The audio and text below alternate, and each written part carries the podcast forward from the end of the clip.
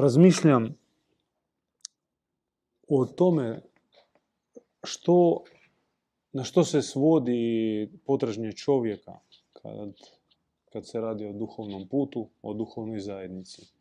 Inače, o duhovnosti, o vjeri. I shvaćam da istinski tragač traži da ga Bog vodi.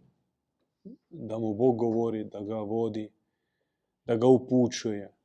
Da on zna odgovore na pitanja. A da odgovori stižu od Boga. Tih pitanja može biti milijun. To je poanta svega da budeš vođen od Boga. Tako glasi naša tradicija. To je naša, naše nasljeđe. O tome je govorila Efrozinija, to je naučila u svog oca duhovnog, Amfilohije. To je prenijela na svog učenika Ivana, koji je sam postao djed, pa i nas tome uči. I naša poruka svijetu u stvari je ista i jednostavna. Ljudi, Bog nas želi voditi. Bog nas želi voditi. To je u njegovoj prirodi. To je uopće neupitno. I onda pitanje, kako da me vodi? Mi smo pronašli odgovor na, na ovo pitanje. Djed Ivan pronašao odgovor na to pitanje. Majka Efrozinije pronašla na odgovor na to pitanje. Njen duhovni otac je pronašao odgovor na to pitanje. I kakav bi to bio odgovor? Moraš pronaći onoga koji je vođen. Koji već vođe. Koji je već vođen, koji je već vođen, da. Duh, duh. Koji ima duha. Time se mi kao tradicija, kao škola, može se reći razlikujemo se od e, zvaničnih religija koji se zadovoljavaju obredom i vjerovanjem. I ljudima kažu da to vam je sasvim dovoljno. Dolazi, obavi sakrament, idi doma. I kada unutar tih velikih religija pojave se oni koji traže nešto više, njih stavljaju na crnu listu, proganjaju, ekskomuniciraju, pa sve do eliminiranja. Ili oni moraju izaći iz okvira masovne religije, primitivnog prakticiranja vjerovanja na taj sakramentalni, plitki način. I traže se u mistič, misti, mističkim, mističnim ograncima, najprije u svoj vjeri, tipa mm, ezoterično kršćanstvo, Sveti Ivan od križa, Tereza Vilska, Padre Pio, slično, sofijski redovi u islamu, isposnici bratovštine, Sveta Gora na Atosu u Grčkoj, isposništvo, isihazam. To su opcije za one koji ne mogu se zadovoljiti sa takvim pojednostavljenim pristupom Bogu i vjeri. A mi smo u prednosti u tom pogledu što nam je zapovjedano da čeznemo da nas Bog vodi. Mi smo grana vođenih od Boga. I tu kažem bez neke suvišne pohlepe ili gordosti daleko od toga. Jer ova vođenost od Boga, ona još ti donosi puno trpkih okusa i tek manje slatkoće. Što otvaraju se oči na na ružne stvari, ti ih vidiš, e, moraš se s, njim, s njima suočiti, boriti, pobjeđivati najprije u, sve, u sebi, pa onda u bližnjima, u ovome svijetu. To ti više ne možeš tako ići, e, pričestiti se i onda fino na ručak Mhm. ili na kavicu gledati televiziju. To više ne možeš. A htio bi, možda. Dakle, sva poanta je vrlo jednostavna. Nađi onoga koji je vođen i nauči se od njega što znači biti vođen. Kako da sam postaneš vođen. Kako znati da je on vođen? Prvo po dijelima. Ti vidiš da ono što ovaj čovjek govori, to se događa. Tu čak e, uključuje se u tebi mm, unutarnji organ, organ e, intuicije ili duhovnog srca. Ti iznutra osjećaš, čak i primjećuješ da, da, da to stoji. On je e, koherentan u onome što misli, što govori i što čini. Dakle, nema dvostrukosti, nema glume, tipa na ex katedra on priča nešto jedno, a tamo iza kulisa skroz suprotno. Nema toga. Moraš se uvjeriti. A drugi način kako se uvjeriti, zapravo i jedan i drugi su obavezni. Drugi način e, po okruženju. Moraš vidjeti njegovo okruženje. Jer ako je on vođen i okružen ljudima, onda i ti ljudi Su tako. moraju biti takvi.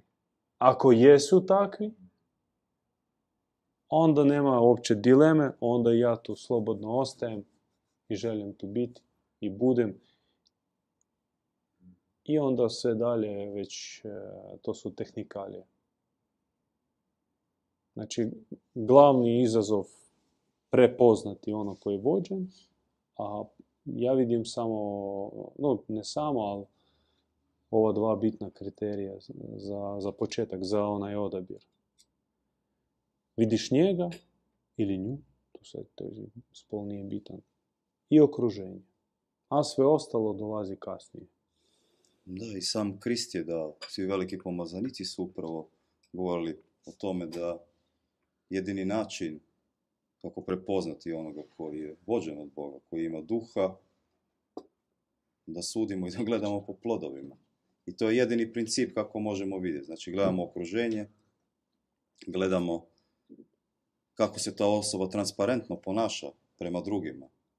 Koliko ona potpuno prozirna, transparentna i stoji iza onoga što govori. Koliko ona, ono što govori, ujedno to i živi. Tada je to osoba koja je vođena duhom, osoba koja je vođena Bogom. Kad su Kristu došli učenici, odnosno kad, kad bi sreo nekog na cesti i nešto pričao, njega bi pitali pa daj nam, objasni kako, što se radi. I on im odgovarao, odi i vidi. Odi sa mnom i vidi. I sam odluči. Sam procijeni i stekni dojam. I e, već selekcija se događala na stupnju hoće li čovjek poći doći ili neće. I vjerojatno mi možemo pretpostaviti, a tako i kažu e, ezoterične objave poput Ane Katarine Emerich, e, Marije Valtorte koji opisuju zemaljske dane Isusa i Marije. Svjedoči o tome što e, na dnevnoj bazi Krist je razgovarao sa stotinama ljudi. Bio relativno popularan i to je bio takav još i mm, ambijent da nije bilo problema za, za raspravu, za razgovor, bilo puno sekti u Palestini, u Izraelu, u, odnosno Judeji. I on je razgovarao sa stotinama ljudi, ali pošlo za njim mala šaka i ostala. Čini se jednostavno, na prvi pogled dovoljno je prepoznati onoga koji je vođen i krenuti za njim. No, u stvarnosti nije jednostavno prepoznati. Ja sam htio tu eh, dodati jednu, jedno pitanje kako pitanje i situaciju. Na primjer, danas je, su New Age guruji koji dolaze iz Indije izuzetno popularni na zapadu, pa tako i u Hrvatskoj. I oni dođu i ljudi koji budu privučeni od njih, oni misle da su prepoznali božanstvo u njima, krenu za njima i njih isto tako okružuje grupice koji počinju s vremenom nalikovati na njih same. I kako to može čovjek zaista razlikovati onoga ko je duhom vođen, ako već nema prethodno e, neko, neku, neku metriku prema kojoj se može ravnati. Jer može biti zaveden. Oni sigurno su vođeni duhom, sigurno imaju duha jer drugačije ne bi mogli utjecati na, na ljude. I njihovo okruženje, vjernih koji naslijede od njih istoga duha i liče na njih i kroz njih počne djelovati taj isti duh.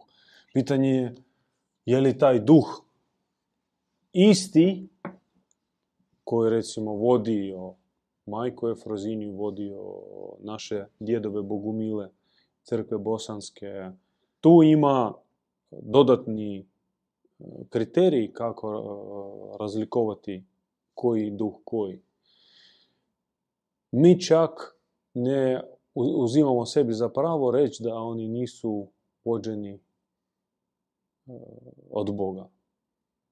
To je odluka, to, jest to, to, to pustimo onima koji ih prate. Neko oni sami zaključuju. Zašto mi moramo nekoga razuvjeravati da, da slijede krivi put. Možda to i nije krivi put.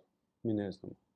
Mi možemo reći samo za svog duha. Što je posebno u, u duhu koji dolazi od našega svevišnjega, od našega Boga. U njemu ima jedna crta, jedna jako bitna crta, koja se očituje na onome na koga se spušta duh, koja postaje obilježje grupe ili zajednice koja se skupi gdje duh djeluje, boravi.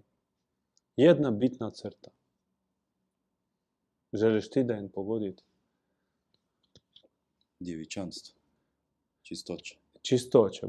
Da kažemo čistoća, zato što riječ djevičanstvo Nepoznata. odmah je poznata samo gi- ginekološki. Uglavnom, ono što mi kad kažemo djevičanstvo, je za čovječanstvo to potpuno nepoznat pojam. Danas. Da. Ono što se iza tog pojma u biti skriva i sva onaj, sav onaj sadržaj koji ta riječ pretpostavlja, o kojem mi govorimo, zato možemo svesti na jedan banalan, jednostavan način još iz doba Zaratustre, čistoća misli, čiste misli, čiste riječi i čista djela jedni prema drugima. Ovako koncept Da, e, znaš kako, a, lakše je ljudima davati definiciju od suprotnog.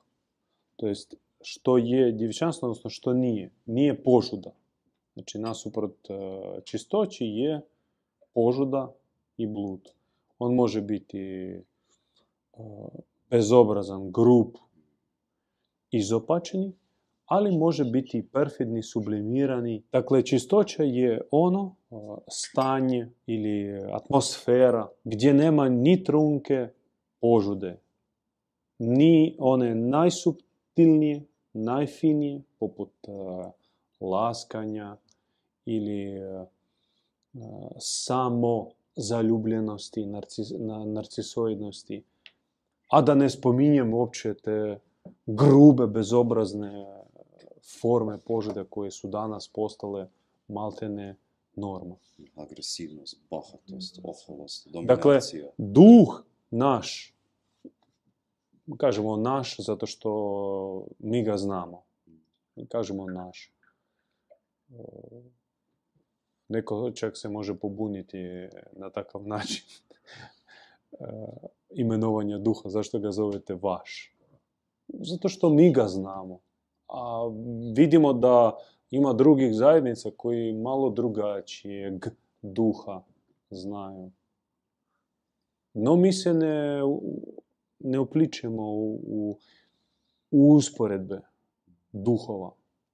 Naš duh je takav, mi smo ga prepoznali u djedu Ivanu, koji ga prepozna u majci Efrozini i tako to nasljeđe, ta grana seže po našoj predaji do srednjeg vijeka, do velikih zajednica Bogumila, Katara, Kristovjeraca, preko njih još prije u Efez, gdje je nikla prva zajednica Isusa, koju je vodila majka njegova Marija i njegov najbolji učenik Ivan, apostol.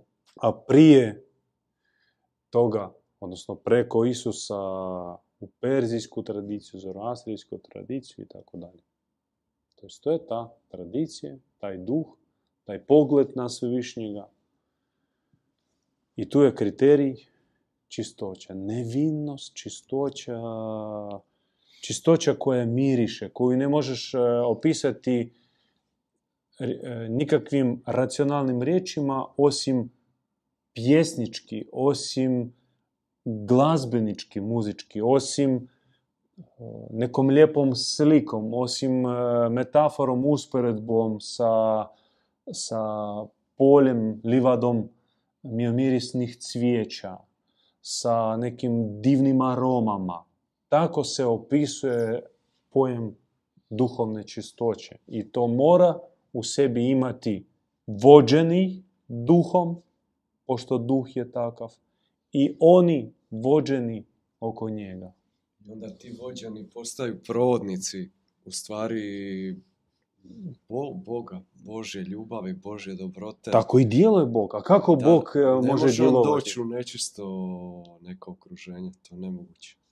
To je čak e, toliko bezumno da neki Boga zazivaju, a prije toga se ne potrude očistiti. Naravno, ka- kako će tu Bog djelovati. Dođi, dođi u moju, na paradoksalno, čak ono, na banalnoj razini, da nisi svoj stan sredio. Ležeš u krevetu s oproštenjem u nekoj kaljuži svoje mokraće ili bljuvotine poslije e, opijanog vikenda. I zoveš Boga, vapiš e, Bogu. Da, kroz tu maglu ne može svjetlo proći. Jednostavno, ako je to zamagljeno, puno prašine, puno dima i neki, nekih čestica nečistih, svjetlo ne može prodirati. još jedan bitan aspekt koji, koji mi se sad otvara, a, karakteristike Boga koji je nama otvoren preko našeg djeda Ivana. A, s- Kada stječemo njegov duh, nama se otvara duhovna bitka i perspektiva duhovne bitke. Kao apsolutno logičan i nužan slijed. Putevi i razni učitelji koje sam, na koje sam aludirao u onom prvom komentaru, u stvari mnogi od njih ne otvaraju taj aspekt. Kad stječeš onog duha, tebi se ne pobuđuje, u tebi se ne pobuđuje duhovna bitka, već na i, razlikovanje zla i dobra u svijetu, već se na sve gleda kao na jednotu i, jednostavno zaista tako iznutra počinješ to gledati, kao prihvaćajući sve, kao neku igru. Duh kojeg mi nasljeđujemo od djeda Ivana, kojeg vidimo i kojeg smatramo, vidimo ga da je vođen Bogom, mi kao njegovi učenici, primajući taj duh, htjeli to mi ili ne, ulazimo u duhovnu bitku. Po, po, nas. da, po osjećaju, izoštrenom osjećaju za pravdom, Pravdom, odnosno nepravdom.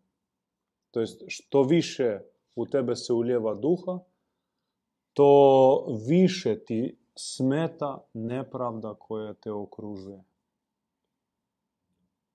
Nepravda prema tebi, prema tvom bližnjem, generalno prema ljudima, prema planetu i tako dalje. Apsolutno. Otvara se i perspektiva, stječući taj duh, otvara se i perspektiva na, na, na trenutnu situaciju i na paradigmu e, koja vlada danas na zemaljskoj kugli. A to je ta pomješanost gdje je zlo pomiješano sa dobrim i daje se unutarnji dar razlikovanja toga i, i to potiče tu unutarnju bitku da se prvenstveno borimo sa zlom u sebi, a na tako, tako i na tajanstven način a, utječemo na, nekom, na nekoj suptilnoj razini na, na, na zlo općenito na zemlji, koje može se reći danas vlada na zemlji. Da. Još jednu tezu sam htio vam predložiti, razmotriti. Ona je kao logični nastavak prve prethodne teze o vođenosti, da moraš pronaći vođenog i onda od njega naučiš, ko Bog da, i sam biti vođen. I sljedeći korak ti postaješ, odnosno e, vidiš zajednicu koja se stvara oko duha. Duh djeluje u zajednici. Ne djeluje u pojedincima, već u zajednici. I kad bi promotrili sve velike, sve velikane duhovne, sve revolucionare, kojih mi danas slavimo, odnosno ih ljudi slave kao neke osnivače velikih religija, mi to tako ne smatramo. Mi ih smatramo borcima, poslanicima, pomazanicima, koristimo tu riječ. E, Svi su oni naglašavali na bitnosti zajednice. Sjećate se, Krist odlazi i kaže gdje će se okupiti vas dvoje ili troje, bit ću ja s vama. Ne kaže on gdje ćeš stati, stati izmolit krunicu, ja ću tebi doći. Gdje ćeš izgraditi finu katedralu, bit ću ja obilno tamo. Ne. U okup, na okupu, u zajedništvu djeluje duh. Zajednica, to je od sada bit terz, te- teze koju želim vam predložiti. Zajednica mora biti jedinstveni prostor ili prostranstvo gdje drugačije se ponaša tkivo bitka, gdje djeluju drugačiji zakoni od ostalog svijeta. Ne Andron Nikolajder, ne neki laboratoriji gdje sudaraju e, protočestice, nego duhovna zajednica, mjesto gdje e, samo e, tkivo bitka koje uključuje vrijeme, prostor, e, gravitacije, zakone prirode, zakone kako se doživljava tipa Bog, čovjek, ostali svijet. U zajednici sve se to ponaša drugačije. To jest, izvan zajednice si običan čovjek. U zajednici ti nisi više običan čovjek. Izvan zajednice ti si pojedinac, individualac, u zajednici ti si dio jedne cjeline. Ti si dio tog eh, duha zajednice. Da, zajednica zapravo e, je, e, može se reći, ambasada, izaslaništvo ili bolje reći, u, neka upotrijebit ću tu riječ, e, portal u inobitak ili dobrobitak. A, recimo, mi znamo što je bitak. Evo, pogledajmo neonsko svjetlo, Zagreb se priprema za zimu, lišće pada, u tijeku su neki tamo krštenijade, e, krštenje mo- e, vina i ostale radosti života, korona normalno, vakcine, maske, sve to. Dio bitka. Sunce nešto tamo u nekim aktivnostima, led na sjevernom polu se topi. Pingvini stradaju, nafta se pumpa, Kina se inati, izbori se namještaju i tako dalje. To je sve stvar bitka. Osim ovog vidljivog bitka za naše oči, postoji ino bitak koji nije vidljiv za fizičke oči. A osim tog ino bitka, još kao u, u njemu dublje, postoji dobrobitak. I dobrobitak je, i jeste Bog, jeste egzistencija Boga. E, zajednica zapravo mora biti taj portal u koji kad ulaziš, prenosiš se skroz u drugačiju dimenziju. Po tome zajednica, ona nije izražena uh, fizičkim zidovima, granicama, tipa Bogumilski centar ili mjesto gdje mi zajedno živimo, Lađa. Zajednica, to je, jeste spoj srdaca, zlatne niti koji nas spajavaju. Da, u zajednici se kuje novi čovjek. Čovjek koji boravi u bratstvu, koji ima potpuno drugačiji pogled nego čovjek koji živi u bitku u ovome svijetu, koji ima potpuno drugačiji pogled prema drugima. E, to je čovjek koji u bližnjemu traži ono svjetlost, ono dobrotu koju je čovjek izvorno imao i koju je izgubio. Čovjek koji živi u bitku je zatrpan. Zlom zatrpan je e, nekakvim počelima koji su mu nametnuti u ovome svijetu, počeši od birokracijskog aparata kojem služi, od školovanja koje je prošao, čak do rađanja. Ovdje čovjek izvorno je izgubio svoju onu bit. Čovjek e, u zajednici, u tom inobitku u biti spoznaje samoga sebe i projavljuje onu božanstvenost koju nosi u sebi, onu božansku svjetlost koju je izvorno imao. Jer čovjek ima takva teza isto, e, gdje je čovjek izvorno, izvorno bezgrešan, izvorno neporočan. Pazi, kad mi spominjemo drugačiji zakoni koji djeluju unutar zajednice, koja je mala, i izvan zajednice, a okoli svijet je ogroman. Recimo, svijet funkcionira po zakonu da je jači uvijek u pravu, da je jači na vlasti, jači dominira. U zajednici taj zakon je neprihvatljiv i on ne djeluje. Takvog koji, odnosno, koji želi se realizirati, želi nametnuti takav princip suživota u zajednici, njega zajednica jednostavno izbacuje. Ili izbacuje ono iz njega. Znači, on ne može, uopće taj zakon ne, ne, ne djeluje, ne funkcionira unutra zajednice. Opet, zakon koji djeluje u zajednici teško je primjenjiv za vanjski svijet. Recimo teza da dobro uvijek pobjeđuje zlo. Ili dobro na kraju pobjedi zlo. Vani ne vrijedi. Jer zadnjih par tisuća godina zlo je uvijek pobjedilo. Dobro nije pobjedilo. Ali u, u zajednici to ne samo što vrijedi, nego drugačije nije ni moguće.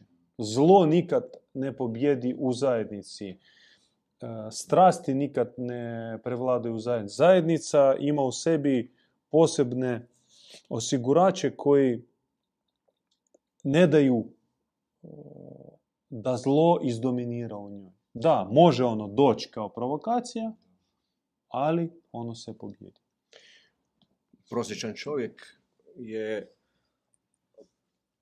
povezan u stvari kroz nekoliko takvih malih zajednica i on je, te zajednice njega determiniraju. Primjerice, obitelj a, je kao jedna vrsta takve zajednice. Gdje vredi određena pravila, određeni zakoni, ona pruža i određeni štit od zla ovog svijeta u nekoj idealističkoj varijanti, ali isto ima svoje, a, svoje iskušenja i svoje zakonitosti. Poslovna zajednica gdje je čovjek uključen Genijalno si rekao, to jest u bračnom savezu postoji element zajednice, Apsolutno. ali nije, u sto, nije 100%. U ide- idealnoj varijanti postoje ti elementi. Mi, ja sam htio samo To jest, e, brak je dobar i uspješan u toj mjeri ukoliko u njemu prisutna zajednica. Mi govorimo, to mi nismo To naglasili. zajednica je nešto visoko, nešto koje jedinstveno područje u kojem djeluju drugačiji zakoni bitka. M, Ja sam htio naglasiti, zajednica o kojoj mi govorimo, ona uključuje onaj element gravitacije koji svi gravitiramo, a to je svjetlonoša. Iako i onaj koji donosi svjetlo, onaj koji zna Boga i koji je vođen od Boga i za kojim oni koji sebe smatraju dijelom te zajednice idu i nasljeđuju taj dar. O takvoj zajednici govorimo. Preduhićuješ sljedeću podtezu. Jer zajednica sama kao pojam, ona uključuje e, e, umreženost prosječnog čovjeka u više krugova. Poslovna zajednica ima svoje regule. One nužno uopće nisu koherentne recimo sa obiteljskom zajednicom. Ili a, zajednica vršnjaka s kojima si nastavio igrati nogomet i družiš se jednom tjedno. Prosječan čovjek Da, može biti onda tako da, se, da, da ne bude zbrke, onda moramo se dogovoriti o terminima. Pod zajednicom mi razumijemo samo visoki etalon, visoki primjer. E, Sve ostalo mi ne zovemo zajednicom, možemo zvati ekipa, momčad, e, interesne kolektiv, skupine. interesne skupine. mjesna zajednica. Da, Vrapće. da. Preduhitio si moju potezu, odnosno pitanje, a koji su temelji zajednice? Ja bih ih izdvojio dva, kako ih i nebo izdvaja, i to su zapravo simboli cijele zemlje i kako, kako nebesa prepozn- prepoznavaju zemlju. Po čemu? Po nekim signalima. Dva. Križ i kalež. Križ i kalež su u osnovi prave e, zajednice. Zajednice u kojoj, u kojoj djeluje duh i koja zaista predstavlja sobom, ponovim, jedinstveno prostranstvo u kojem tkivo bitka se ponaša drugačije. Evo, izvanci zajednice, tebi, na tebe djeluju jedni zakoni, izložen svim mogućim programima, iskušenjima, magnetima. Kad si u zajednici, to kao ona oluja iza čvrstih zidova tebe zaobilazi. Dakle, križ i kalež. I nam treba na visoko mistični i opet jednostavni način pojasniti što znače ta dva simbola, križ i kalež. Počnimo od e, teze da i križ i kalež su zapravo krivo prikazani. Križa ljudi ne znaju i još manje znaju kalež. Kalež je simbol zajednice, on je a, kao srce koje sve spaja, kao srce koje spaja sve, sve pojedince u, u nekoj zajednici. To je ta veza ko, koja ih sve kao majka, kao krilo majke koja sve drži. E, da, križ, ovako nam premudrost u objavi kaže, križ nikad ne može biti sam za sebe. Križ je instrument za kalež. Ako makneš kalež, sve gotovo. Križ se pretvara u inkviziciju, u torture, u samobičevanje i tako dalje. Križ služi kaležu. Kalež opet, bez križa, ostaje prazan. Zato što križ, i sad mi moramo dati definiciju, križ se svodi na napor. Služe. Služe. Je napor. Da.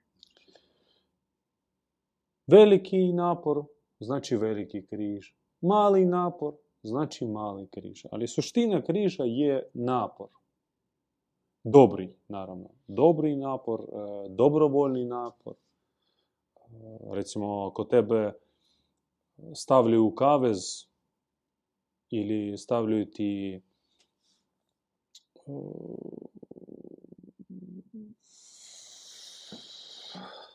neke sve kao urobiju tebe, odvedu i prisile nešto raditi. To nije križ. Znači križ, on mora, to jest napor križa čini se u slobodi, to je isključivo dobrovoljna, dobrovoljni čin. I on mora biti dobar, to jest e, radi dobrog rezultata. To je prvo, to je suština križa. A kaleš je ono gdje se sve Slijeva. slijeva. Ne raspršava se, nego slijeva. Slijeva i akumulira se i čuva se i u njemu tam još drugačiji procesi pretvorbe, odnosno transubstancijacije, fontaniranja. Iz kaleža se hrani zajednica, bez kaleža zajednica će biti e, gladna. A bez križa taj kalež kao izvor hrane bit će prazan. I od zato dva osnovna temelja zajednice su križ i kalež. Svak, svoju kapljicu križa, Bravo. taj kaleš daje. Da. Da bi zajednica živjela. Je. Križ je toliko mističan pojam i uopće pogled ispravan na križ nama je zacrnjen, e, Otkupljenje, raspelo, agonija, smrt. smrt, crna karma. Svaka patnja se poistovjećuje danas. Ili žrtva za Boga. Ili žrtva za Boga, da. Križ života, križ stvaranja, križ rađenja. Kao, ono patiš pa samim time već dolazi sinonim, evo to je moj križ. A pitanje je koje si može čovjek postaviti u tom trenu, zašto ja sad? Tipa moj Patnja. križ otplaćivati kredit, da? Da, Sto života. da. I još i na unuka prebaciti. A takav je križ. Ili rodiš, rodi se dijete sa nekom teškom bolesti, ili to križ njen, njegov? Možda nije djetetu, ali jest za roditelje. Ili je to istresena crna karma? Da. Tu veliko pitanje. Mi sad govorimo konkretno o zajednici, ne o individumu i ono što s čim se čovjek bori, nego konkretno o prostoru zajednice, kao jedinstvenom prostoru. Ponovim, zajednica je jedinstveni prostor gdje se drugačije ponaša tkivo bitka, gdje djeluju drugačiji zakoni.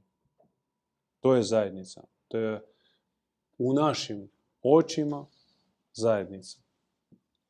Šta ljudi drugi zovu pod riječju zajednica, nas iskreno i ne zanima. Politologija, sociologija ili religija imaju svoje definicije, mi imamo svoju. Eto, to je za nas zajednica. Zajednica je visoki, visoki, visoki obrazac nebeskog e, suživota. Tako anđeli suživu na nebu u zajednici. Tako Bog doživljava sve što iz njega izašlo i izlazi kao zajednicu. I onda još pod pitanje za ovu potezu kako da se ja učlanim u takvu zajednicu, kako da postanem dio zajednice, da obučem ovakvu duksericu kao vi ili da popijem s vama deset puta čaj. Dobiješ, platiš članarinu i dobiješ iskaznicu. Bogumil. Što, ili knjigu pročitam, dajte meni recept. Na YouTube se pretplatim. Treba duha zajednice. uzmeš dio križa u zajednici. Uzmeš i ti dio križa i ti poneseš taj križ, križ života, križ e, trudbeništva, križ e, pod koji ćeš i ti isto zajednički s braćom. Brat ti je onaj koji s tobom nosi križ. Onaj u zajednici, u zajedništvu, onaj koji u zajednici, onaj isto koji nosi s tobom križ. Ko s tobom ne nosi križ nije u zajednici. Da, mi kao ljudi e, koji volimo formalizam, sve volimo formalizirati, strukturizirati, da nam bude sve pravokutno po PS-u. E, Odgovaramo da u zajednicu se učlan, učlanjuješ ili postaješ di- dijelom zajednice preko obećanja ili zavjetovanja. To jest ti moraš na neš- nešto obećati ili zavjetovati se, zavezati se. To je zavjet dolazi od staroslavenskog korijena zavjet, vjet e, kao vez, od te riječi dolazi, kao svez. Svez, savez, to su sve riječi s istim korijenom. Moraš se zavezati sa ostalim s ostalom braćom, sestrama u zajednici, tajanstvenim koncima, konopima, nitima. Tri su glavna zavjetovanja ili obećanja, a to su čistoće, pošto smo rekli duh djeluje čisti i zavjetovanja, zavjetovanje na čistoću je moja deklaracija namjere da budem čišći danas od sebe jučer. A sutra bit ću još čišći od onog danas. Čistoća u progresiji, u razvoju. Drugo zavjetovanje, zavjetovanje bratstva. To znači da brata gledati kao svog učitelja, kao onog od kojeg ja uzimam blagoslove, upute, kao posudu preko koje za mene konkretno djeluje dobri duh. To jest e, običanje bratstva.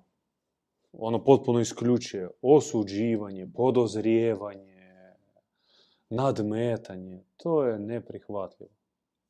Kako možeš doći i poučavati one kojim si došao, u kojim si prepoznao djelovanje duha? Onda si ti bolesno biće. Naravno, tebe će nježno nekako uputiti, ali poželjno da ti ovu svoju pohlepu i boležljivu potrebu za samoizražavanjem ostaviš iza praga. Jeli? I treće obećanje ili zavjetovanje, služenje. To je konačno radi čega se mi okupimo. Da mi tu sebi stvorimo e, Titov, Titovo atomsko sklonište i fino živimo. Ima nas tu 30, fini smo ljudi, znamo svak jedan drugog, oslanjamo se, pomažemo se i tako Mi ćemo preživjeti, svi drugi Da. ne moraju. Kao, brige nas. Da. Pa. Ne, obećanje, služenje, to treće, je ono kao vijenac. To je sve radi čega stvara se zajednica. Da ona postane uzor ostalim ljudima kako treba živjeti. Ljudi, gledajte nas i organizirajte se u slične zajednice. I to je poanta. baš ko etalon, laboratorij u kojem se njeguju i kuju vrijednosti i isprobavaju se vrijednosti koje kasnije drugi ljudi mogu uzimati. Ali to je služenje ne samo e, u bratstvu služenje jedni drugima, to je služenje i cijelom čovječanstvu. Jer Bog želi djelovati preko ljudi. Bog želi djelovati u čovječanstvu i Bog želi da ovdje na zemlji konačno nastane mir, konačno nastane dobar suživot, konačno nastane dobar suživot između ljudi, između prirode, između Boga, da se onaj sveti tronožac ponovno osovi na svoje tri noge, a to su priroda, Bog i čovjek i da bude čvrst. Mi možemo reći da veličanstveni Bog je ograničen u opcijama svog djelovanja na zemlji. E, ograničenje je dobrote, što on ne može nasilu, to jest ne može e, grubo, autoritativno. I ograničenje slobode, to jest on ne može bez čovjekovog pristanka, bez e, čovjekove želje mijenjati njega. I što mu ostaje u tom okviru? Dobrote i slobode. Ljudske, čovjekove slobode. Ostaje samo djelovati preko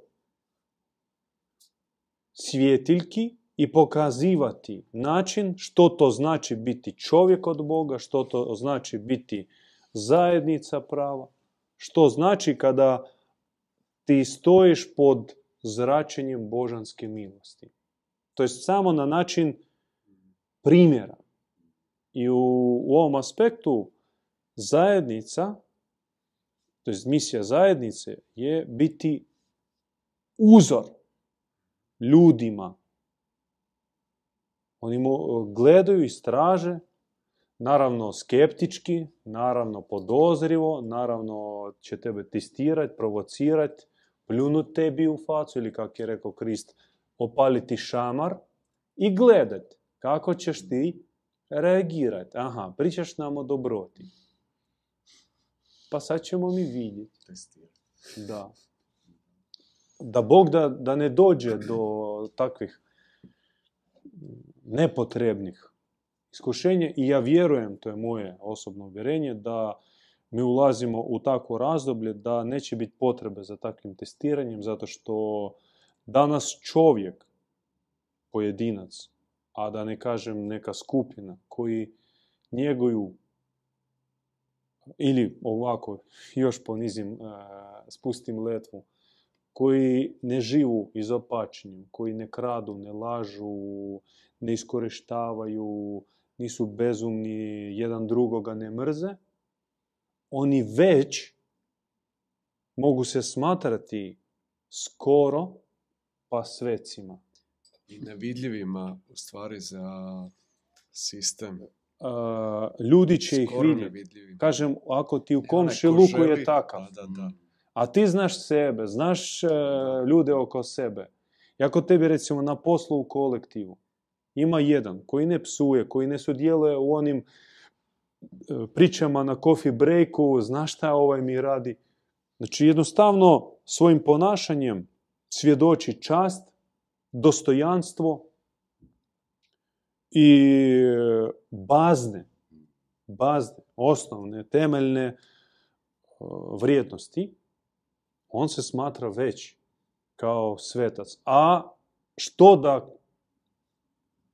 ako zajednica zaista postavlja visoko letvu i njegove visoke standarde i visoke vrijednosti, ljudi su žedni. Ljudi očajno žedni e, živih junaka, živih e, i ustrajnih u svome odabiru. Žedni, jedva čekaju. Oni potajno maštaju mole se da takvih bude među njih, jer po njima mogu naštelavati se i mogu njih držati e, kao sebi za primjer. Možda oni e, dobace im neku šalu ili podboč, onako, bocnu ih malo, ali to je čisto neurotična reakcija i čak više onako testiraju kako se ponašaju. I u srcu su jako sretni kad takve imaju u svom okruženju, vjerujte mi. To vrijedilo za nas, ali to vrijedi za cijeli svijet.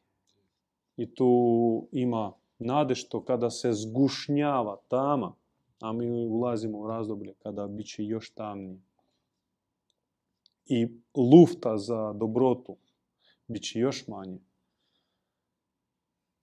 Ovi pojedinci i ove male zajednice bit će od velikog značaja i od velikog utjecaja. Baš u toj tami njihovo svjetlo, iako ono je faktički malo, pošto ko smo mi, nismo mi neki tamo velikani poput majke Frozinje, ali i ono malo što imamo, ono će se pokazati, osvjetliti široki, široki teren. I neće, neće biti e, takvih progona, neće biti potrebe, neće ljudi nas proganjati i napadati.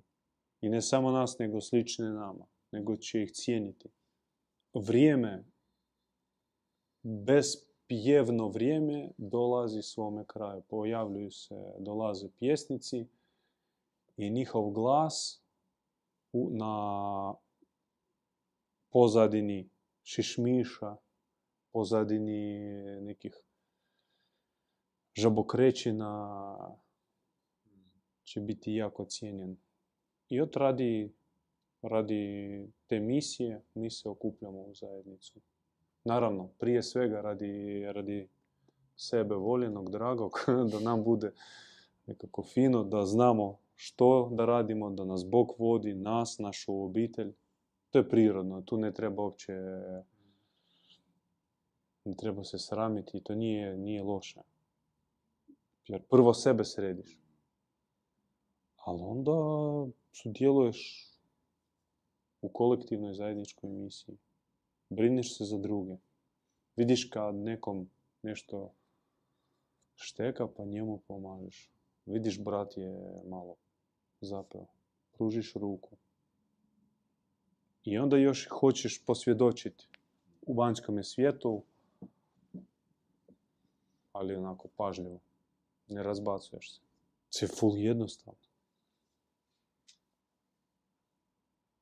Teorija je jednostavna, teorija je jednostavna. Samo je treba primijeniti. E, da. Čak, mi smo, um, razumijete, mi smo toliko uh, jadni u mogućnosti svjedočiti iz razloga što ovo o čemu mi pričamo nam se dogodilo po milosti Božje. Jednostavno spustilo se s neba na poklon u naše neke te noćne more i labirinte traženja, padova. Jednostavno dogodila se objava, Bog je nas pozvao i sad smo tu. Ovo čak, ovo što mi radimo, to je neka možda analiza, pokušaj e, e, shvatiti što se nam dogodilo i kako to funkcionira. To nije loše zato što i nam pomaže iz onog a, zanesenjaka od Božje milosti koliko se spušta početi shvaćati radi čega si doveden, što se od tebe očekuje i da možeš drugima isto znati objasniti. Jel? Ali kažem, to se nam dogodilo. Sad, ovaj trenutak, trenutak božanske objave, on uopće se ne, ne može ni objasniti, ni izračunat, e, ni približiti, ni dati recept. Da, nema recepta. kome, kako, kada. U konačnici naša priča, naša druženja, okupljenja i sav naš križ se svodi na to da pokušamo ono što se nama dogodilo približiti i nadati se da će kroz otvaranje toga se i nekim pojedincima to isto dogoditi, da će prepoznat tu božansku zraku o kojoj govorimo i koja je nas totalno promijenila, uvela u zajednicu, spojila naša srca i, i da, da ti pojedinci koji će to prepoznat kod nas, da će im se početi isto događati i da će vidjeti Boga, da će se spustiti na njih milost i sami poželjeti a, uzeti malo križa i sudjelovati u toj misiji otvaranja te božanske zrake cijelom čovječanstvu. Naravno, trenutno onim pozvanim pojedincima, ali u nekakvoj perspektivi i većem broju ljudi. Jer to je bio taj preduvjet zajednički svima nama prije neposredne objave, a to jeste svjedočanstvo onog iz zajednice. Da. On je posvjedočio i uveo u nas u stanje razmišljanja i onda se spustila božanska objava. Intimno svakome na poseban način. I zapravo još i snaga zajednice u tome, s jedne strane što mi svjedočimo svoje iskustvo, a istovremeno možemo čuti od nekog drugog člana zajednice ono što nama fali da opet nas nadopuni. I međusobno se nadopunjujući stvaramo tu kariku još jaču.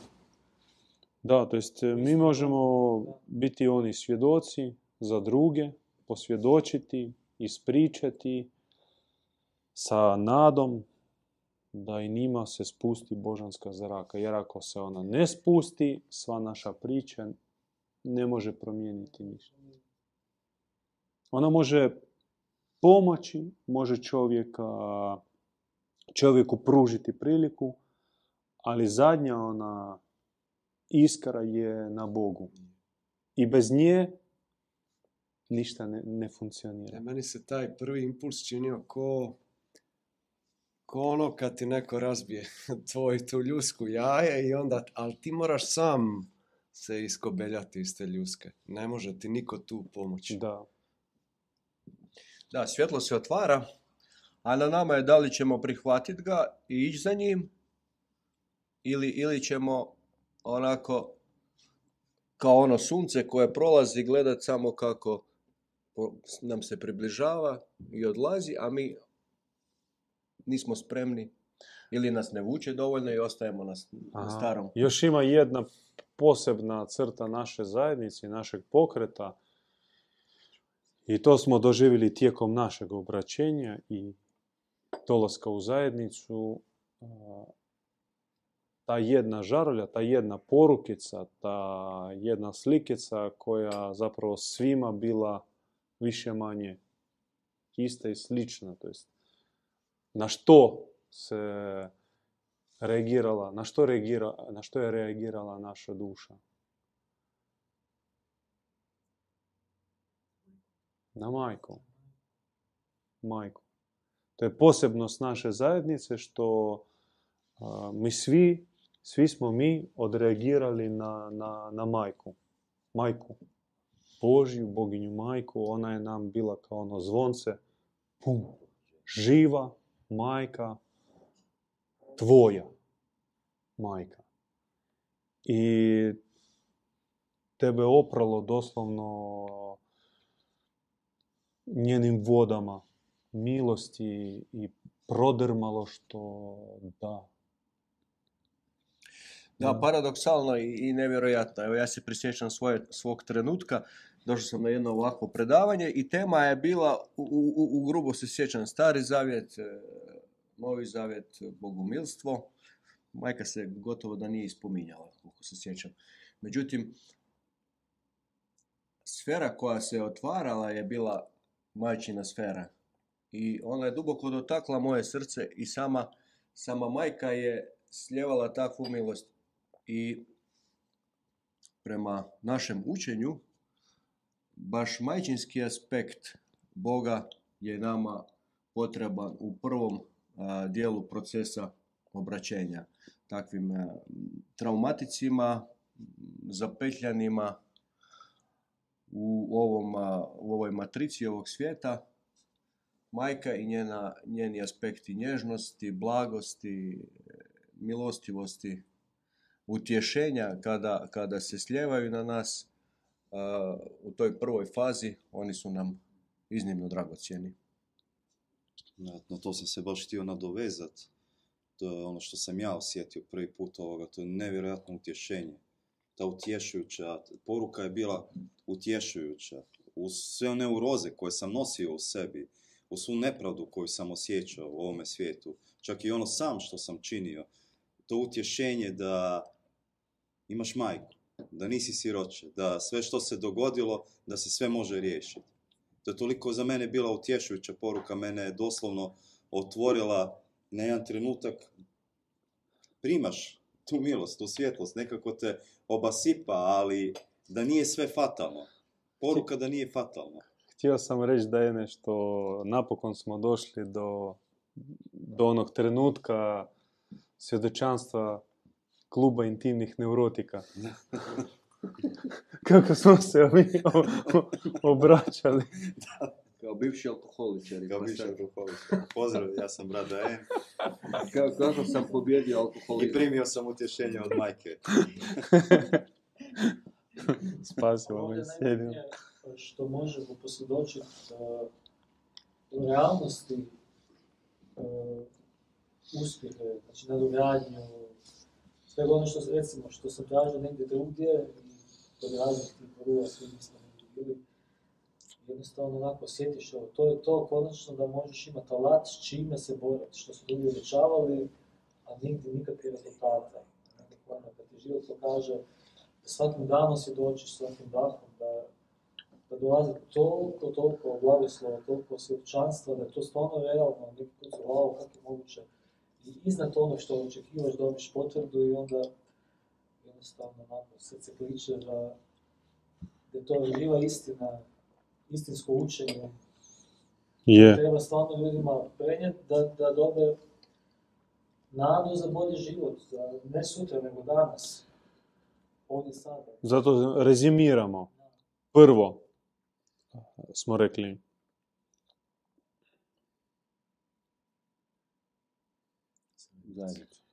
prvo biti vođen od Boga. Kao poanta cjelokupne duhovne potražnje, da tebe Bog vodi, upućuje, objašnjava duhom svojim. To je za poželiti i sretan i zaista blago onome koji je to dobio. Rekli smo kako, naći onog koji je vođen. Kako prepoznati da je taj istinski po njegovim riječima i dijelima i drugo po njegovom okruženju. A, Sljedeće smo rekli da sljedeći korak ti vidiš zajednicu, zajedništvo gdje tkivo bitka koje uključuje vrijeme, prostor, gravitacije i društvene i, i fizičke, prelama se i ponaša se drugačije. To jest zajednica, zajednica srdaca, spoj, homogenni spoj e, ljudi, posebnih ljudi, e, čini fenomen tu na zemlji. U zajednici, zajednica se oslanja, smo rekli, na dva glavna principa, to su dva temelja zajednice bez kojih ona besmislena i neće se održavati. U, u njenoj jezgri stoje križ i kalež. Križ kao simbol e, napora, mali napor znači mali križ, veliki napor znači veliki križ. Opet, svaki napor, on se završava u zajedničkom kaležu. I zajedničkog kaleža hrane se, hrani se cijela zajednica, svi se hrane. To jest, nijedan napor ne smije otići u prazno, ne smije, a da ne završi sakupljen u kaležu. I kalež, on u stvari simbol i sakupljanja i othranjivanja. I mi smo rekli, onaj koji to se uvidio, prepoznao, sad da postane dio zajednice. Poziva se na tri glavna zavjetovanja. Umnožene čistoće, što znači danas čišći od sebe jučer, a sutra čišći od sebe danas. Dva, bratstva, zavjetovanje bratstva, znači vrednovati brata ko Boga. Glas brata za tebe je glas Boga. I život brata vrijedniji od tvojeg života. To je Krist rekao, sjećate se. Ljubite jedan drugog, što znači to? Ljubite, on rekao, budite spremni i dati život za bližnjeg. I treće zavjetovanje je služenje. Služenje. Tu u zajednici služiš braći, sestrama, učiš se služiti, učiš se služiti u skladu sa univerzalnim duhovnim zakonima, da tvoje služenje ne bude iskorišteno, da ono ima ploda, da znaš kome ima smisla služiti, kome, kada, na koji način služiti. To sve, tome se učiš u zajednici. I onda to ideš i primjenjuješ vani izvan svijeta i to paziš zato što, kažem, zajednica, to je glavna poanta, je prostor gdje zakoni i fizički i metafizički djeluju drugačije od vanjskog svijeta. I to je to. Pozivamo vas u zajednicu. Samilosna vladarice moja, presveta Bogorodice, oprosti nam. Samilosna vladarice moja, presveta Bogorodice,